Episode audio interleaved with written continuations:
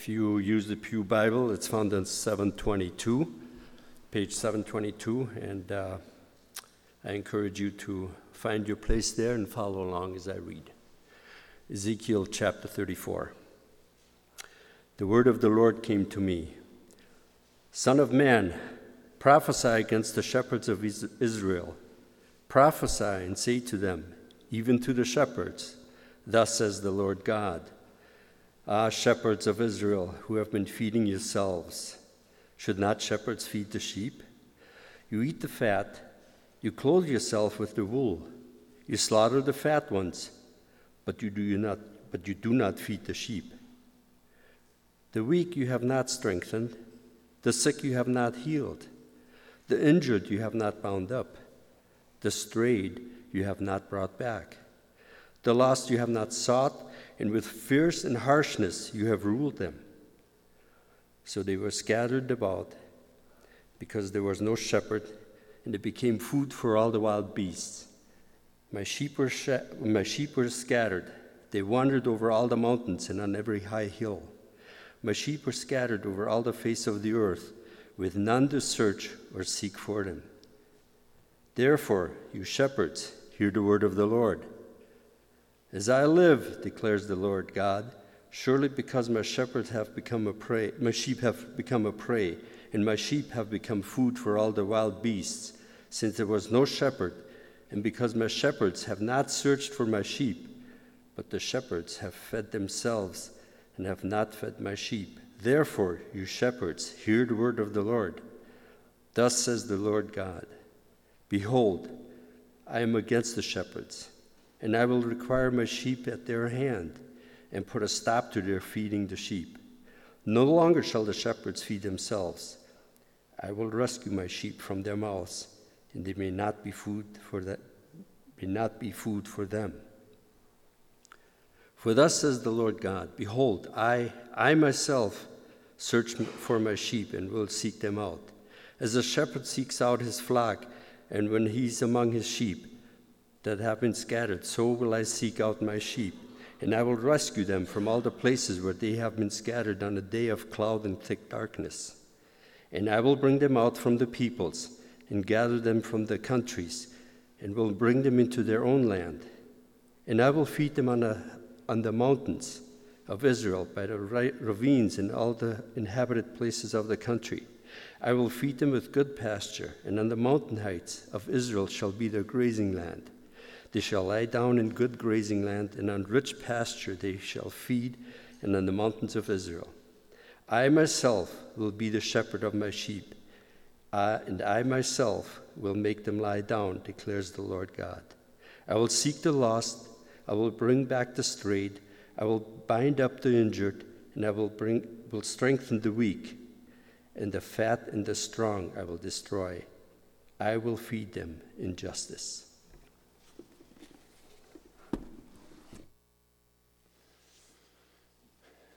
Thank you, Tony. I want to invite you to open your Bibles now to Isaiah chapter 56, uh, verses 9 through 12 is our sermon text for today. Uh, as we have been working our way through Isaiah, we have seen again and again God make some very bold promises. Uh, one, one such bold promise uh, we talked about last week, found in chapter 56, verses 1 through 8, is that for, for those who have been given the free gift of God's salvation through the suffering servant, they, they will be changed. They will begin to keep justice and do righteousness. That's a dramatic change that knowing the suffering servant will bring about. It, again, is a, a quite a bold promise when you really understand how grave man's sin problem really is. We've even learned that those once excluded from Israel under the old covenant, such as eunuchs and foreigners, could become faithful covenant members in the new covenant. So that, that is good news. Um, lives through the suffering servant will be genuinely changed, and covenant members would, would be from all of the nations on the face of the earth. That's good news. We like good news. But today, beginning in chapter 56, verse 9, we hear some bad news. Now, in one sense, it seems, when you think about this bad news, it seems to dampen the spirit of those anticipating the fulfillment of some of God's great promises. Um, in, in many ways, our sermon text for today and next week seem to be kind of out of place. Uh, in, in a section of Scripture with so much good news, we, we learn today about the utter failure of Israel's leaders. That's why we read a complementary passage in Ezekiel 34. Next week, we'll learn that it's not just the leaders, but there are, in fact, many people who have been influenced by them who will end up making idols their refuge instead of the true and living God. So, what, why is that? What, what is the Spirit of God doing in giving us this passage at this very point of the story? in this larger section of Scripture that is brimming with joy and hope because of the promised work of the Lord's perfect servant and the suffering servant, we, we hear the sad reality of leaders who have failed miserably. Why is that? How do we make sense of that? Well, I think that the very best explanation for this is this that God wants us to put our ultimate hope in Him, not man. Our, our tendency is to put gifted leaders on a pedestal T- today, we have this dangerous tendency to be enamored by celebrity pastors. There are, in fact, so many good resources online, so, so many good resources that are available, and we, we can all benefit from that. But the danger is when people begin believing something just because a popular teacher said it. Um, e- even pastors who are especially gifted to teach and preach the Bible, and they're committed to sound exposition of the word, and they do that faithfully for God's glory. Even those, those people can sometimes have a crowd of people, uh, often with no fault of the teacher, but a crowd of people who will follow and believe something just because the teacher said it and not because the Bible teaches it. I, I, can remember one sermon I heard a number of years ago where a very popular, uh, well known, esteemed pastor was so emphatically appealing to the people, saying, Don't believe it because I said it, believe it because you're convinced the Bible has taught that.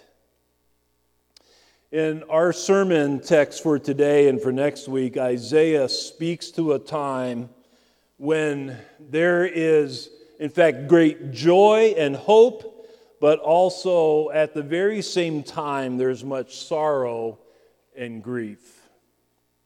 Both of those things. The, the gospel is, in fact, at work in powerful ways, but we also know that sin is still present.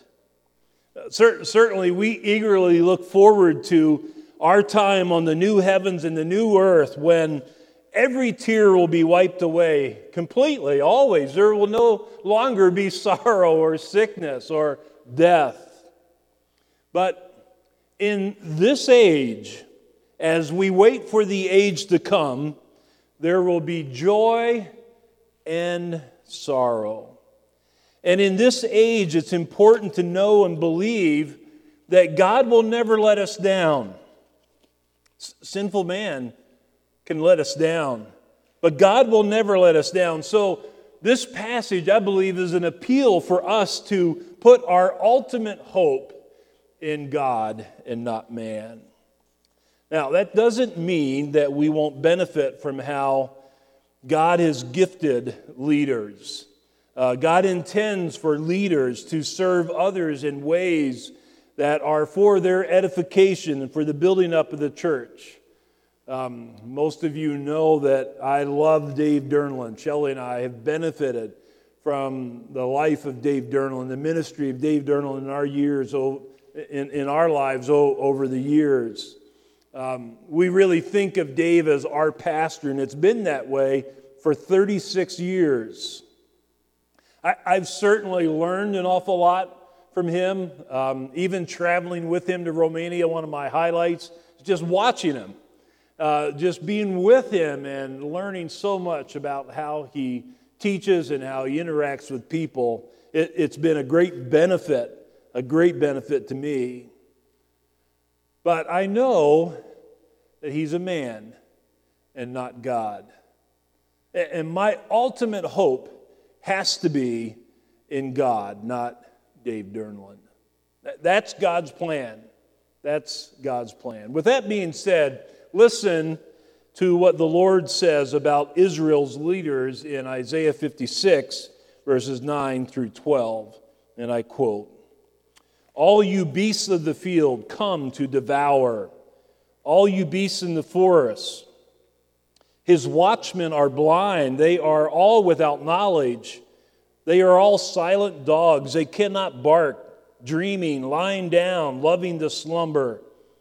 The dogs have a mighty appetite. They never have enough, but they are shepherds who have no understanding. They have all turned to their own way, and each to his own gain, one and all. Come, they say, let me get wine. Let us fill ourselves with strong drink, and tomorrow will be like this day, great beyond measure. End of quote. The first thing that we see here in verse 9 is this that when leaders fail, people suffer.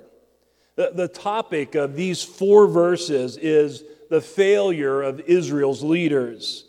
And because of that, in verse 9, we hear how the Lord invites the beasts of the field and beasts of the forest to come and devour.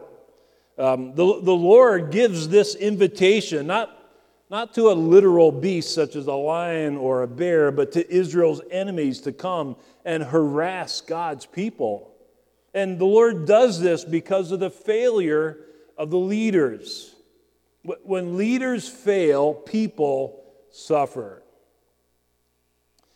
We, we see that all the way through the Old Testament, again and again. As the king goes, so do the people. So when a king uh, ruled with justice and righteousness, the people benefited. When the king did evil in the eyes of the Lord, the people suffered. Um, our Sunday school study in Second Chronicles over the last number of months has demonstrated that. A, a king who turned away from the Lord and did evil would lead directly to the nation being defeated by an enemy nation, with many people losing their lives. All of this pointed to the need for a faithful leader. But why, why do leaders fail? Well, when leaders fail, character is normally to blame. Failure seldom comes from a gift set. Uh, normally, it's because of bad character, moral failure. The, the New Testament gives us several lists of qualifications for elders in the church. And for an elder, he must be apt to teach, and that's the only gift set that is really needed. All of the rest of the qualifications have to do with character. And so today in the church, um, far too often, that very practice gets turned upside down. People get enamored by gifts and abilities and excuse bad character. Far too often, bad character is overlooked because the speaking and teaching gifts are so dynamic. Sometimes churches put businessmen in positions of spiritual leadership because they're wealthy and they've had great success in the business world without really examining their character and their doctrine. Now, obviously, it's possible for a successful businessman to be filled with godly character and sound doctrine, but character and sound doctrine have to be the thing that's examined before appointing someone to be an elder. Paul tells Timothy in 1 Timothy 4:16, "Keep a close watch on yourself and on the teaching. Persist in this, for by so doing you will save both yourself and your hearers." So, elders must learn to pay attention to what is happening in their own hearts and in their doctrine, what they believe and what they teach. And if elders do this honestly and with humility, we will see things in our lives that must change. And so we must be in the habit of repenting and changing and growing. This is the work that the Holy Spirit has been given to do in our lives. The, the Holy Spirit, we must, as leaders, must be in step with the, the person and the work of the Holy Spirit in our lives because character matters. And the character and the doctrine of an elder will have an impact on those that they're called to shepherd.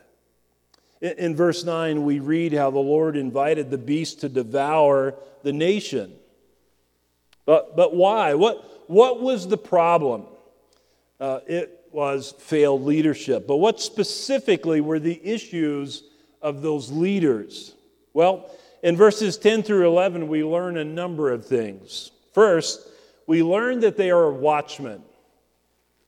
Uh, like watchmen of a city, they must take their post to protect the city. They were to be the first to spot danger or special envoys as they approached the city. Uh, they, they would then alert the city and prepare the city. The, the, city, in fact, would become very vulnerable to attack if the watchmen were not faithful in their post. Uh, here in verses 10 and 11, the Lord speaks of the leaders of Israel as watchmen, but tragically, there are a number of ways in which they failed as watchmen. One of the ways they failed is that they were watchmen who were blind. It's not that they wanted to see but couldn't. They were not even attempting to watch. They were not attentive to problems and dangers and enemies. They made no attempt to perceive the situation. They, they were watchmen, but they really didn't want to function as watchmen.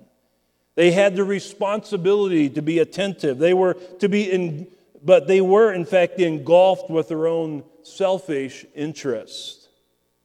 If, if you serve a body of people as a watchman, that weight of responsibility takes precedence over your own pursuit of self centered pursuits. Uh, leaders can't be attentive to spiritual concerns if their heart is given to worldly pursuits. A leader in the church today must be willing to ask, What, what does God want me to see? What does God want me to watch for? What does God uh, want me to be attentive to? Their concern is being faithful as a steward to what God has charged them to, with. So, a leader in the church today feels the weight of being faithful to what God wants for their role as watchmen. Isaiah also tells us that the Lord was displeased with Israel's watchmen because they were men who lacked knowledge. The condition of their hearts could not tell the difference between good and evil. They were blinded by their own sin. They, they didn't have knowledge because they didn't fear the Lord. As Proverbs 1 7 says, the fear of the Lord is the beginning of knowledge. So if you don't live with a reverential awe of God, you will not know what is important in life. Your, your worldview will be deficient if you don't first fear God. You, you come to, you'll come to conclusions about yourself and your, the circumstances that are in your life and the world that you live in that will always be skewed if what God thinks and says so clearly in His Word isn't at the very center of your mind and heart and life. So th- think about the world that we, that we uh, about what we see in our, our world today. If, if a leader doesn't fear God and if their worldview isn't informed with biblical truth, it should not be surprising if they attempt to legitimize all sorts of wrong things. It should not be a surprise if they legitimize things like the worship of creation rather than the Creator. It's no wonder leaders today embrace abortion, homosexuality, being transgender, whatever it might be. The sad reality is that these things are not just in secular government anymore, we also see them in the church today. Why? Because people don't first fear God. The fear of the Lord is what produces knowledge, where you can discern between good and evil. Here in Isaiah, the Lord exposes the problem of failed leadership. They're blind, they lack knowledge. These watchmen are also men who are silent watchdogs. Verse 10 says they are silent dogs, they cannot bark. In essence, they're worthless dogs. Now, in the U.S., um, I know most, not, not all, but most dog owners like the added protection of having a dog in the house. But sometimes when I visit um, someone's home, people will say, Well, you really don't have to worry about my dog because if an intruder comes in, he'd rather just lick you rather than bite you. It's like there's nothing to fear with this dog. Now, when I visit Romania or the times that we have been in Brazil, I've seen something very, very different than that, than what I see here in the States. Um, dogs in Romania and Brazil have a very distinct purpose. Um, in Romania and Brazil, dogs don't curl up with you on your bed at night. They wouldn't sleep on your couch. They sleep outside within a fenced in yard, sometimes on a chain, but always watching for intruders. And if the dog doesn't bark when an intruder comes in, you know what happens to that dog? They get rid of that dog and they get a dog that will bark, that will alert them of an intruder. So a barking dog becomes an invaluable asset to alert the homeowner of danger or an unwelcomed intruder. So the, the picture of the failed leaders here in Israel is not good. They're blind, they aren't paying attention, they lack knowledge. That is, they can't tell the difference between good and evil. And worse yet, even if they see something wrong, they don't do anything about it. They don't bark. It's, it's one thing to not see a problem, it's another thing to read a, misread a situation, but it's altogether worse if you see the problem and you don't do anything about it. That's a silent watchdog, a worthless dog. Why, why do they do nothing even if they see a problem? Verse 10 also says that they are watchmen who are lazy. They are dreaming, lying down, loving to slumber. They have their heads in the cloud de- detached from reality. they're, they're, they are not up, they're not active, they're not attentive, they love to sleep, they're lazy. I mean, it's hard work to be a leader. It takes discipline, diligent work. You have to die to self to serve others well. But if you're lazy, you like to be comfortable. You, like to dream about big things, but you're not willing to do the necessary work to get it done. Verse 11 also says that these watchmen are greedy. Verse 11 begins by saying, The dogs have a mighty appetite, they never have enough. It's, it's interesting. in Brazil, the Ethnos 360 headquarters in Manaus has a stone fence all around its property. I think it's probably six or seven feet tall. And on the top of that stone wall, they have embedded in the concrete broken pieces of sharp glass. And on the inside of that fence, they have at least one or more watchdogs roaming the property. His job is to guard the property. And so this, in fact, seems like a pretty secure setup. And incidentally, they intentionally feed the dog well. But you know what the thieves have learned to do? It's really kind of fascinating. They, they will use a, a ladder or something to stand on to get up on top of the fence. They get the attention of that dog, but then they throw that dog a couple of big, juicy steaks. And when that happens, the dogs stop barking and they sit down and they begin to eat that fresh meat. And then the thieves proceed to have free reign of the property. Now, that's not a made up story. That actually happened there in Manaus at the headquarters for Ethnos 360. That's a picture of leaders who neglect their God given duty because they're greedy for more of what the world has to offer, or greedy to pursue more of what their sinful flesh craves, rather than staying focused and diligent on doing what God wants them to do. They are worthless watchmen who miss dangers from coming outside of the community.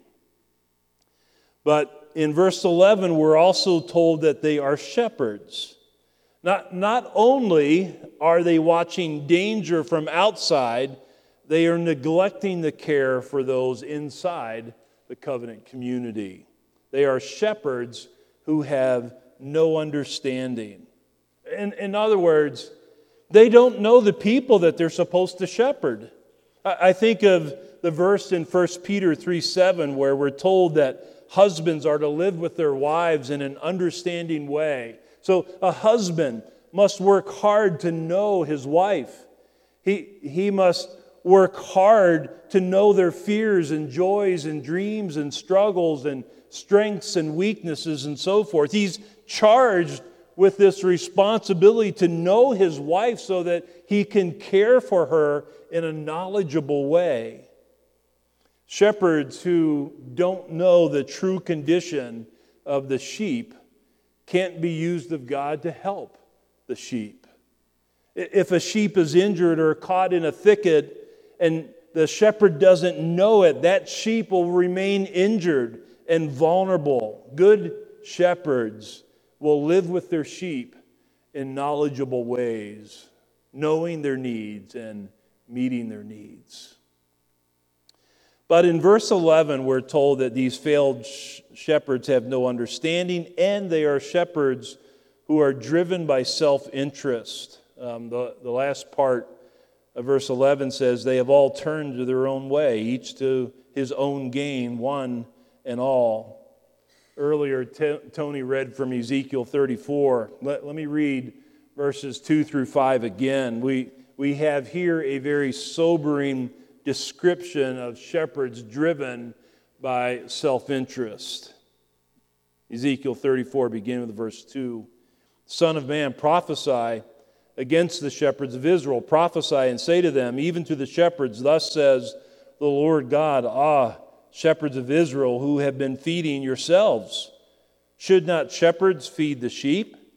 You eat the fat, you clothe yourselves with the wool, you slaughter the fat ones, but you don't feed the sheep. The weak you have not strengthened, the sick you have not healed, the injured you have not bound up, the strayed you have not brought back, the lost you have not sought, and with force and harshness you have ruled them. So they were scattered because there was no shepherd, and they became food for all the wild beasts. My sheep were scattered. Now, these shepherds were active, but they were active pursuing self interest, self serving interest. They, they failed to serve others for the sake of Christ. And verse 12 teaches that when leaders fail, others will follow. Verse 12 says, Come, they say, let me get wine. Let us fill ourselves with strong drink, and tomorrow will be like this day, great, beyond measure.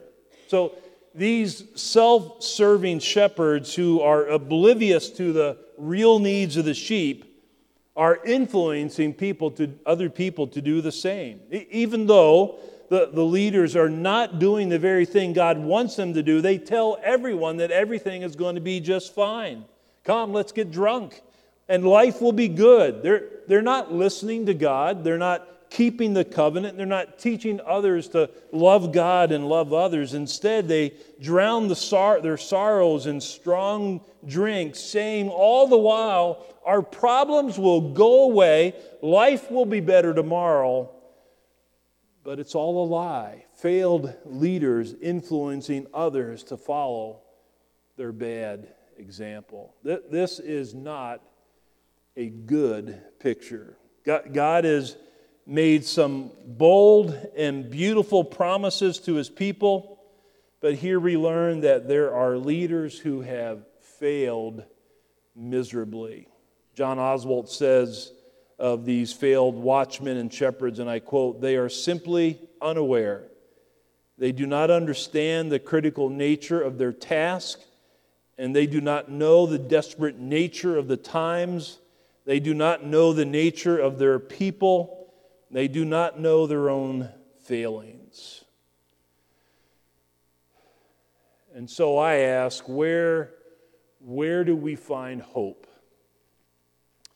Well, thankfully, there is one leader who has never failed.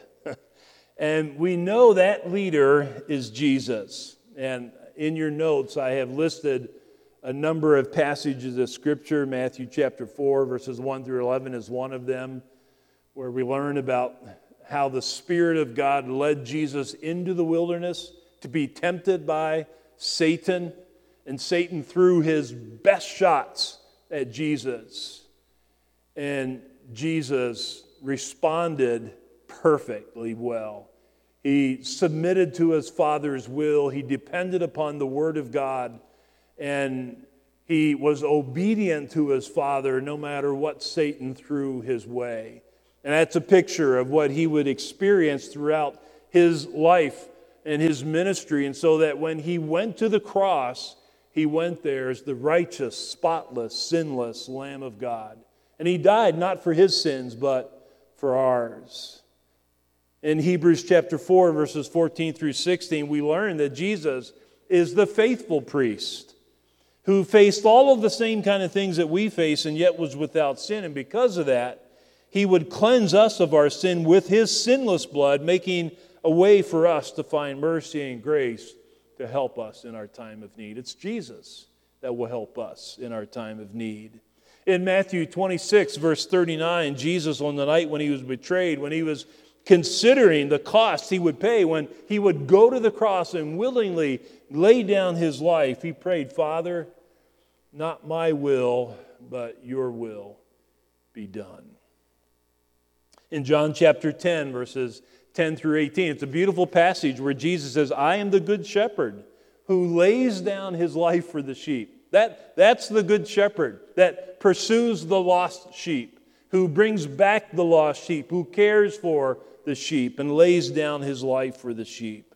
In Philippians 2 1 through 11, we learn about how Jesus came to the earth and he took the form of a certain servant and even died in our place and now has been given a name above all names.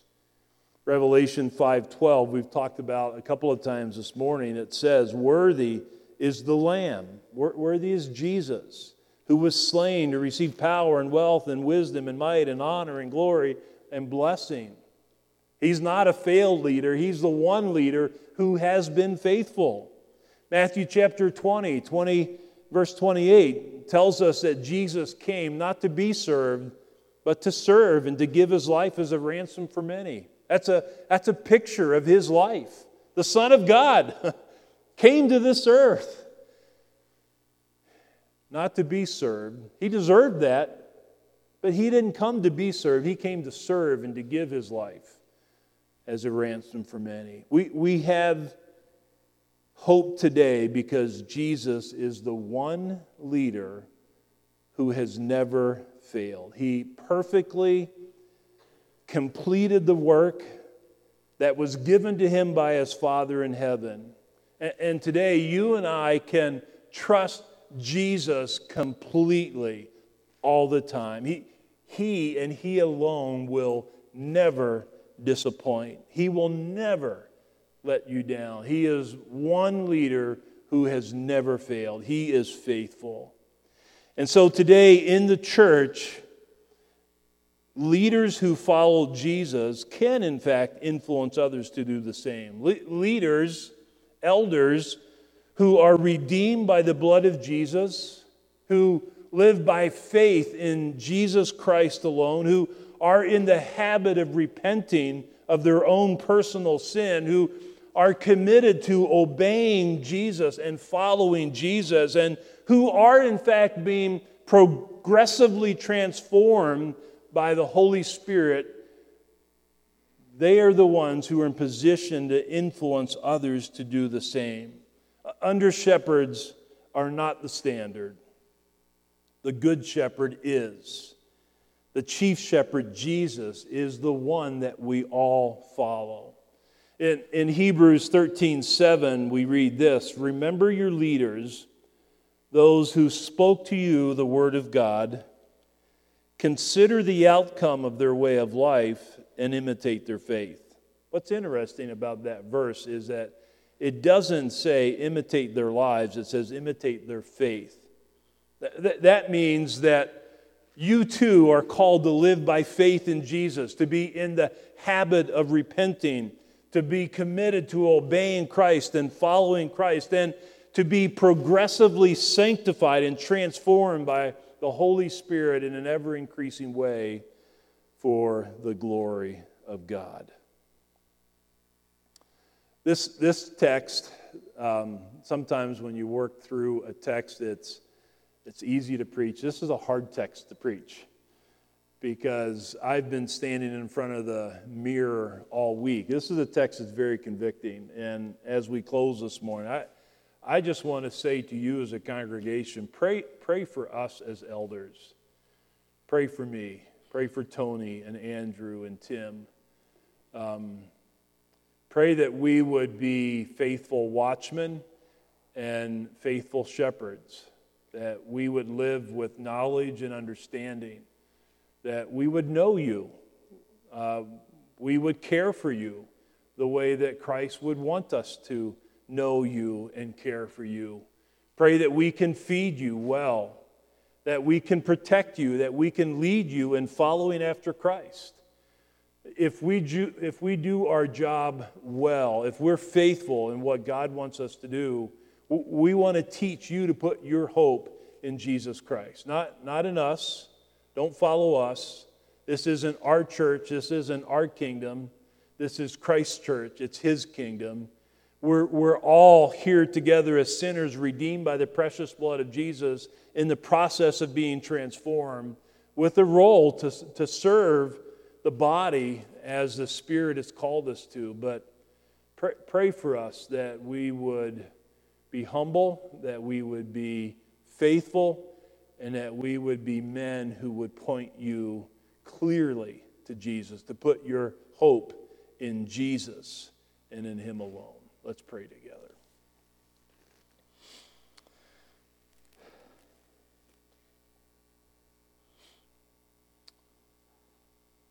Father, we are so thankful that in your love and mercy and grace you have sent your very own Son to be the Good Shepherd, to be the chief shepherd, to be the faithful shepherd, the one leader who has never failed. And Father, we're thankful for the work that the, the Good Shepherd did to lay down his life to redeem us and we're thankful for the Good Shepherd who speaks truth into our life, the Good Shepherd who is at work to transform us and to produce in us the very character of Christ so that we would, in ever increasing ways, bring glory to your name.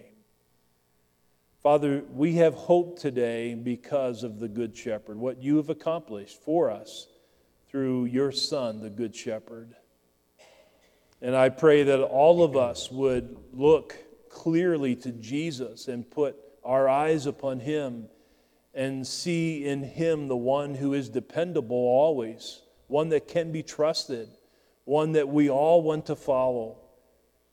And I pray, Father, that you would help me, help Tony and Andrew and Tim to be humble servants of the Good Shepherd and to function in the role that you have called us to so that we can lead this body to follow Christ, that we can feed this body with the good news of the gospel so that we can protect this body from false doctrine that would diminish the glory of the gospel, and that, Father, we can be a people that would, that we can be leaders that would encourage each one to follow Jesus first and foremost in our lives. So, Father, do this work in us, we pray.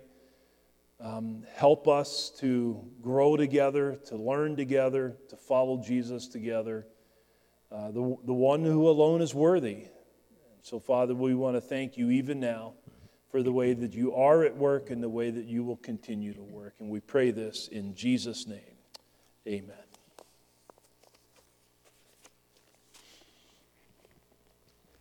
Stand with us as we sing our closing song.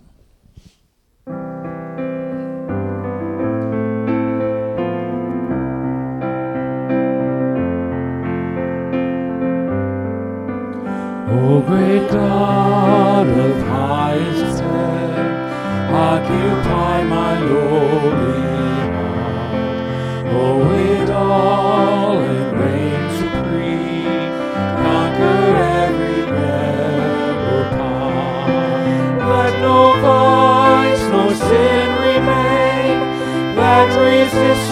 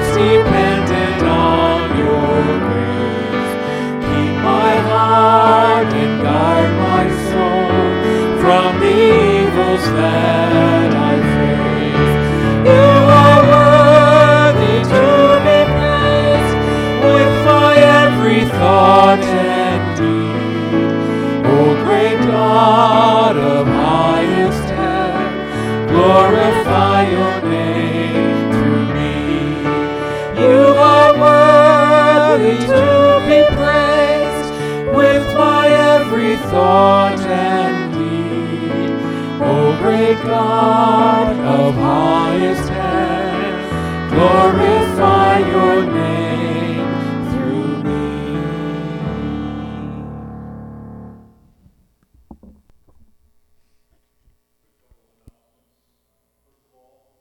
you are not in the practice of being here on Wednesday nights, I encourage you to, to come.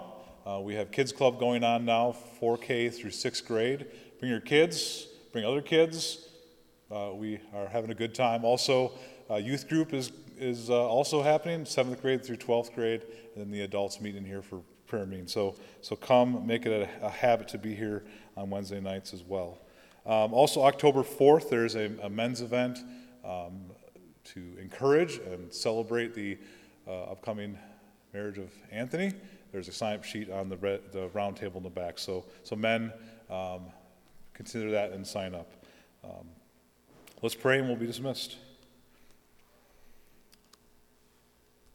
Dear Heavenly Father, I just thank you for this day. I thank you for um, this time that we've had to worship you. You alone are, are worthy to be praised. Um, we just thank you for your word, how it uh, doesn't pull any punches. It's clear, it's um, devastating in times. And I, as I read and, and listened today, I, I just, Father, forgive me for the ways that I have failed in my leadership at home, my business here at this church. And Lord, I pray that um,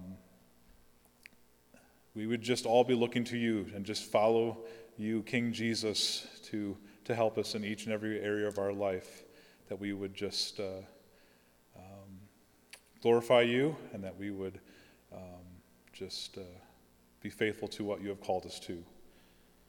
Now, as a, a word of benediction, Romans 15 13. May the God of hope fill you with all joy and peace in believing, so that by the power of the Holy Spirit you may abound in hope. You are dismissed.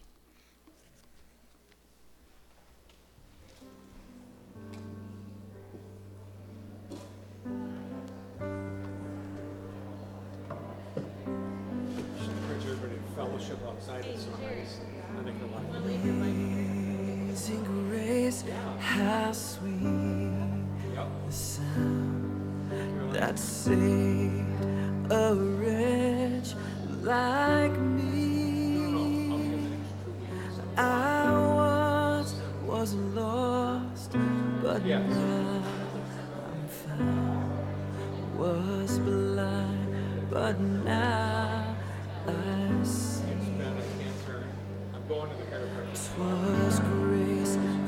that taught